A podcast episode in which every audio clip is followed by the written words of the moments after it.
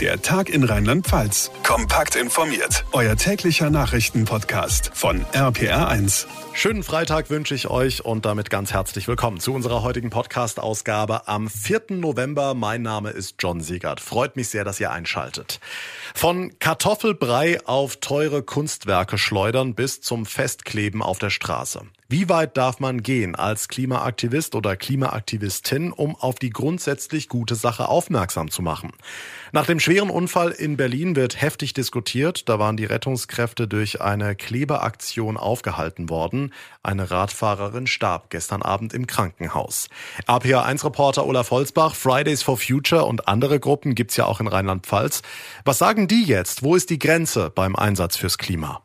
Naja, so die eine Linie wird sich da kaum finden lassen, gerade weil es ja ganz verschiedene Bewegungen sind, die bei Demos oder Aktionen zusammenkommen. Anruf bei Michael Lengersdorf aus dem rheinhessischen Saulheim, Sprecher der Klimaschützer von Mind Zero, der uns jetzt aber seine ganz persönliche Meinung sagt. Es gibt Leute, die sagen, wir müssen auf Teufel komm raus äh, Aufmerksamkeit erregen. Da ist für mich persönlich die Grenze erreicht. Wir müssen es zum Teil durch Gespräche erreichen. Wir müssen natürlich auch durch Aktionen es erreichen. Aber es darf nicht so weit gehen, dass man Menschenleben gefährdet. Seine Meinung, er sagt auch, gerade die jüngeren Aktivisten überblicken oft genug nicht, was sie da möglicherweise alles anrichten.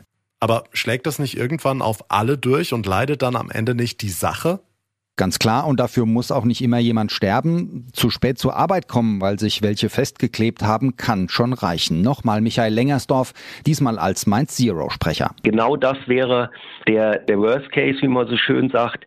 Wir wollen einen positiven Weg aufzeigen. Wir wollen nicht zeigen, dass jetzt irgendwas weggenommen wird, sondern ganz im Gegenteil, dass es neue Möglichkeiten gibt und nicht damit den anderen in einen Topf geworfen zu werden. Da hilft klare Kante nur. Wo genau die dann verläuft, da wird's schwierig. Wie weit darf Klimaschutz gehen? Die Diskussion im Moment nach dem tödlichen Unfall in Berlin. Infos von Olaf Holzbach. Es ist keine schöne Vorstellung. Stellt euch vor, ihr bekommt heute um 17 Uhr eine E-Mail und dann erfahrt ihr, ob ihr weiter beschäftigt werdet oder ob euch der Chef feuert. Genau das machen gerade die Beschäftigten bei Twitter durch. Elon Musk, der neue Chef, räumt knallhart auf. RPA1-Infochef Jens Baumgart und wie es aussieht, ohne Rücksicht auf Verluste.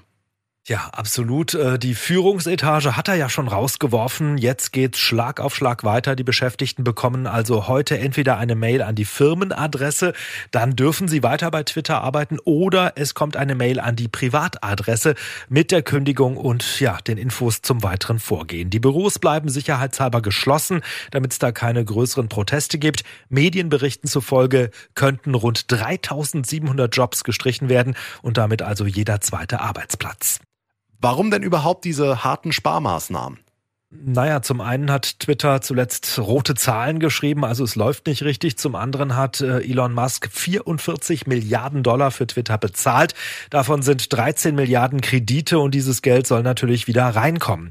In der Rundmail an die Mitarbeiter von Twitter heißt es, äh, der Stellenabbau sei unglücklicherweise notwendig, um den Erfolg des Unternehmens in der Zukunft sicherzustellen. Hm, das eine sind Einsparungen, das andere ist die Art und Weise wie. Das passt zu Elon Musk?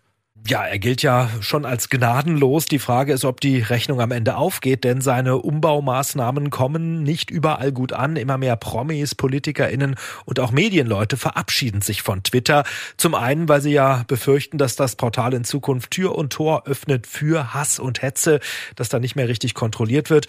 Und ja, die neuesten Meldungen zum Jobabbau, über die wir gerade gesprochen haben, die dürften diesen Effekt eigentlich nur noch verstärken. Tja, es gibt ja auch Alternativen zu Twitter. Dankeschön, Jens Baumgart. Und damit zu weiteren wichtigen Meldungen vom heutigen Tag, kurz und kompakt zusammengefasst von Vio Kosanic in der APA1 Nachrichtenredaktion. Schönen guten Tag. Bundeskanzler Olaf Scholz hat nach seinen Gesprächen mit Staatschef Xi Jinping bei seinem Antrittsbesuch in China den scheidenden Regierungschef Li Keqiang getroffen. Nach den Gesprächen hat Scholz gesagt, es ist gut und richtig, dass ich heute hier in Peking bin.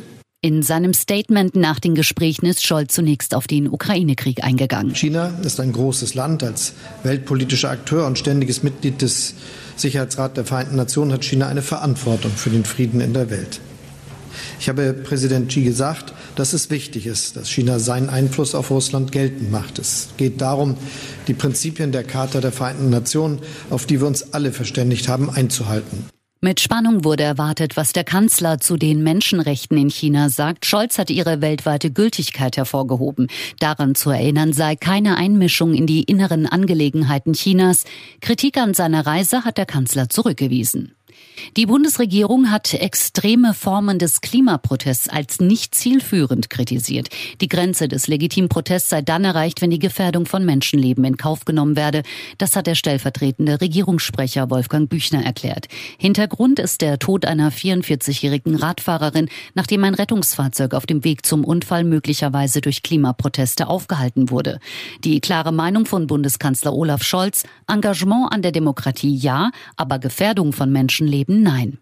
Die Menschen in der Ukraine leiden nicht nur unter dem seit Monaten laufenden Krieg, sondern jetzt im Herbst auch unter der Kälte.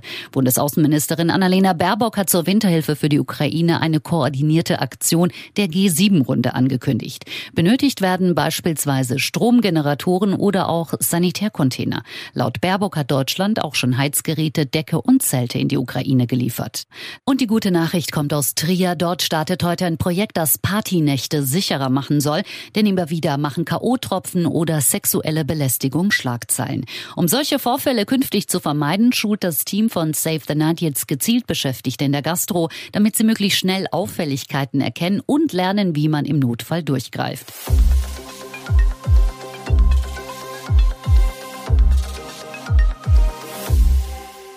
Das Ahrtal steigt auf Nahwärme um oder will darauf umsteigen. Eigentlich sollte das jetzt zum zweiten Winter nach der Flut schon in quasi allen Orten im Katastrophengebiet so sein. Das Ahrtal will hier zur Vorzeigeregion werden. Geklappt hat's bisher aber nur in einem Ort. RPA1-Reporterin Sabine Koppers. Genau, in Marienthal heißt es seit Mittwochabend 18 Uhr. Ja, das Dorfwärmenetz ist in Betrieb und die Leitungen sind warm. Sagt Rolf Schmidt, Sie sind hier der Wiederaufbaubeauftragte und Sie kümmern sich entsprechend auch ums neue Nahwärmenetz. Ja, wir haben äh, eine zentrale Heizung, die außerhalb der Hochwasserlinie ist und von dort aus wird dann äh, warmes Wasser in die Häuser gebracht. In den Häusern ist lediglich noch eine Übergabestation somit keine Heizung mehr im Haus, keine Tanks mehr im Haus. Bei einer Überflutung wären die Heizungen nicht mehr betroffen, weil es gibt nur noch eine und die steht halt relativ weit oben. Und die Hausbesitzer selber können sich aussuchen, wo sie ihre Übergabestation setzen. Bei mir im Haus sitzt die Übergabestation jetzt unterm Dach, sodass im Keller nur noch die Leitungen ankommen, dann nach oben gehen und dementsprechend kann im Keller gar nichts mehr kaputt gehen. Beheizt wird das Ganze mit Pellets wir werden jetzt im Winter noch äh, eine Solarthermie auf die Dächer bauen, sodass wir dann ab kommendem Jahr circa 20 bis 25 Prozent der Heizenergie über die Sonne gewinnen werden. Sprich, in einem Sommer wie diesem Jahr wird mehr oder weniger das warme Wasser dann komplett über die Sonne gewonnen. 33 Haushalte hier in Marienthal sind ans neue Nahwärmenetz angeschlossen. Das sind etwa 90 Prozent des Ortes. Und sie sind damit unabhängig von fossilen Brennstoffen, was bei den aktuellen Gas- und Ölpreisen natürlich ein weiterer Vorteil ist. In mehr als einem Dutzend weiterer Ahrtal-Kommunen laufen im Moment die Vorbereitungen für so ein entsprechendes Nahwärmenetz. Fernwärmenetz wie hier in Marienthal noch. Sie hoffen nächstes Jahr, spätestens dann auch zum Winter, soweit zu sein. Unser wöchentlicher Blick ins Ahrtal von Sabine Koppers. Dank dir. Und damit komme ich zum Ende der heutigen Ausgabe. Wenn ihr es noch nicht getan habt, dann wäre es super, wenn ihr unserem Podcast folgt, uns abonniert, dann verpasst ihr keine Folge mehr. Und wenn ihr uns eine Bewertung hinterlasst, zum Beispiel bei Spotify oder bei Apple Podcasts, das wäre auch super.